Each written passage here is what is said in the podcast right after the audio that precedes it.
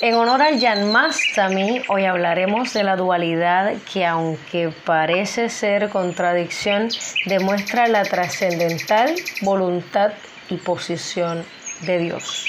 Pero estoy con mi gran amigo Arjuna Dasa Hikari, quien nos deleitará con unas sabias palabras. ¿Cómo te encuentras, Hare Krishna? Súper emocionado de estar aquí contigo, Melanie.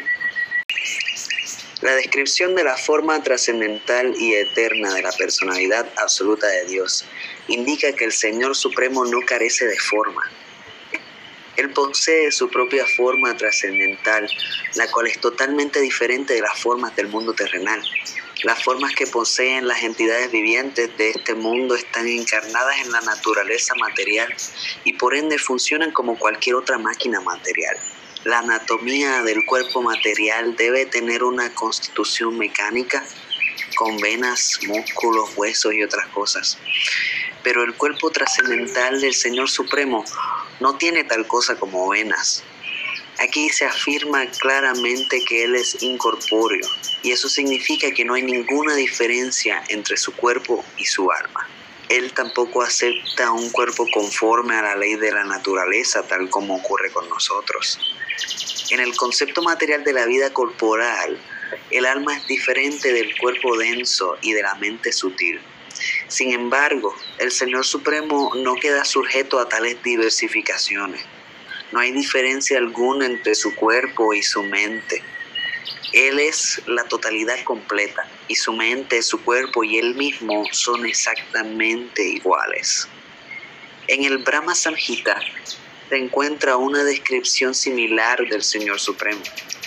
Ahí se le describe como Saksidananda Vigraha, y eso significa que Él es la forma eterna que representa totalmente la existencia, el conocimiento y la bienaventuranza trascendental. Las escrituras védicas afirman claramente que Él tiene un tipo de cuerpo totalmente diferente. Por eso se le describe a veces como carente de forma. Esta ausencia de forma significa que Él no tiene una forma como la nuestra y que Él no tiene una forma que nosotros podamos percibir. En el Brahma Samhita además se afirma que el Señor puede hacer todo tipo de cosas con cualquier parte de su cuerpo. Ahí se dice que con todas las partes de su cuerpo se puede hacer el trabajo de los otros sentidos. Eso significa que el Señor puede caminar con sus manos, aceptar cosas con sus piernas, ver con sus manos o con sus pies, comer con sus ojos, etc. En los Sutri Mantras también se dice que aunque el Señor no tenga manos y piernas como las nuestras, Él posee un tipo diferente de manos y piernas con las que puede aceptar todo lo que le ofrezcamos y puede correr más rápido que cualquiera. Mis reverencias a su divina gracia Bhaktivedanta mi Prabhupada y a sus palabras que se encuentran en el Isopanishad Mantra 8. Ahora, en honor al Janmashtami, queremos traerle la historia del advenimiento de la personalidad suprema, Shri Krishna. Gracias Arjuna Das por recitar las bellas palabras de nuestro gurú. Eh, y además estas palabras nos ayudan a comprender de una forma metafísica el advenimiento de Shri Shri Krishna. Kamsa era un malvado rey que vivió hace mucho tiempo. Un día, un adivino le dijo que sería asesinado por el octavo hijo de su hermana Devaki. Kamsa se enfureció y ordenó que custodiaran a Devaki y a su marido, Vasudeva, día y noche. Dio orden de matar a todos los hijos que tuvieran y los siete primeros retoños de Devaki fueron asesinados nada más al nacer. Kamsa quería mantener en secreto su malvado plan, amenazó con matar a sus guardias y decían una sola palabra. No deseaba que los dioses se enteraran, pero estos lo hicieron. Vishnu, el preservador, Dios de la bondad y la misericordia, que tenía el poder de renacer una y otra vez con muchas formas distintas, decidió que reencarnaría en el octavo hijo de Devaki y fue a convertirse en el bebé que estaba en el vientre cuando Devaki estaba a punto de dar a luz a su octavo hijo, Kamsa no quiso correr ningún riesgo, encerró a Devaki y a Vasudeva en las mazmorras y puso a un guardia armado frente a la puerta para que los custodiara día y noche. Era medianoche, una extraña calma se cernió sobre el mundo. Todo estaba tan silencioso que no había el más mínimo soplo de viento sobre el suelo polvoriento. Debati gritó, el cuerpo oscuro y húmedo de un varón llegó al mundo retorciéndose y el universo se estremeció de emoción. En el cielo los tambores retumbaron frenéticamente. El señor Indra derramó una lluvia de flores y rocío desde el cielo. Las diosas, los ángeles, todos los santos comenzaron a cantar. Vishnu ha vuelto a nacer en forma de hombre y su nombre es Krishna. Vasudeva sostuvo a su hijo con temor. ¿Cómo podía salvarlo? De pronto Krishna abrió los ojos y fue como si hubieran abierto las puertas del cielo, como una llave abriendo una cerradura. Devaki y Vasudeva vieron con asombro cómo se soltaban sus cadenas y se abría la puerta de la prisión.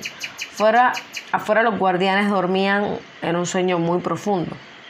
Deprisa, salvemos a nuestro bebé, susurró Devaki. Las lágrimas le corrían por el rostro porque deseaba quedarse con el niño, amamantarlo y besarlo. La familia se abrazó por un instante y después Vasudeva apareció con su hijo en la oscuridad. Corrió hasta que llegó a las orillas del río Yamuna. Si lograba cruzarlo, estaría a salvo, puesto que en la otra orilla vivían un pastor de ganado y su mujer llamados Nanda y Yashoda. Eran dos personas buenas y honestas que cuidarían de Krishna como si fuera hijo suyo. Vasudeva se metió en el agua. Cuando estaba a mitad de camino se desató una tormenta, las aguas se agitaron con furia y Vasudeva tuvo que sostener al recién nacido sobre su cabeza. Pensó que había llegado el final y que ambos iban a morir ahogados. Pero en ese momento Krishna extendió un pie y lo sumergió en el agua. Milagrosamente las aguas enfurecidas se calmaron y Vasudeva pudo vadear el río hasta la otra orilla. Nanda y Yashoda se hicieron cargo del niño. Cuando Vasudeva deja a Krishna, se lleva a la hija de Yashoda a la cárcel, dejando todo impecable para que no se dieran cuenta todo lo que había pasado. Pone a la niña en los brazos de Devaki. Cuando Kamsa llega, intenta matar a la niña, la cual se revela nada más y nada menos como Durga con ocho brazos y le dice, tú, Bravucón, puedes matarme. ¿Cómo puedes matarme? El niño que te matará ya ha nacido en alguna parte del mundo antes que yo. No seas cruel con tu hermana Devaki. A lo que Kamsas comienza a llorar y le pide perdón a Devaki y Vasudeva. Pero ¿cuál es el propósito de Krishna haber nacido en este mundo? Pues Krishna mismo declara en el Bhagavad Gita 4.7 las razones de su aparición. Nos dice, cuando quiera y donde quiera que haya una declinación en la práctica religiosa o descendiente de Bharata y un número predominante de la irreligión en ese entonces yo mismo desciendo. Claro que Krishna respeta la libertad y la independencia de cada uno de nosotros con amor.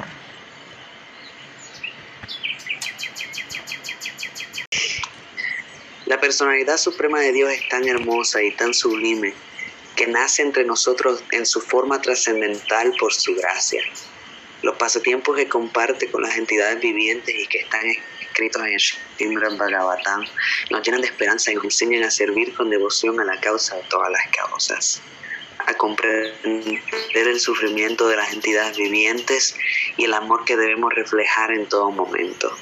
Ese amor que vive dentro de nosotros es el amor supremo.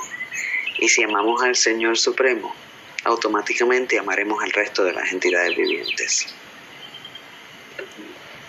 Muchísimas gracias por esas palabras, Arjuna Dasa y todas mis reverencias a ti y a todos los devotos de la conciencia de Krishna y a todas las almas que sienten esa curiosidad por un despertar de conciencia. Bueno, pues que estén bien, cada día mejor. Hare Krishna. Haribol.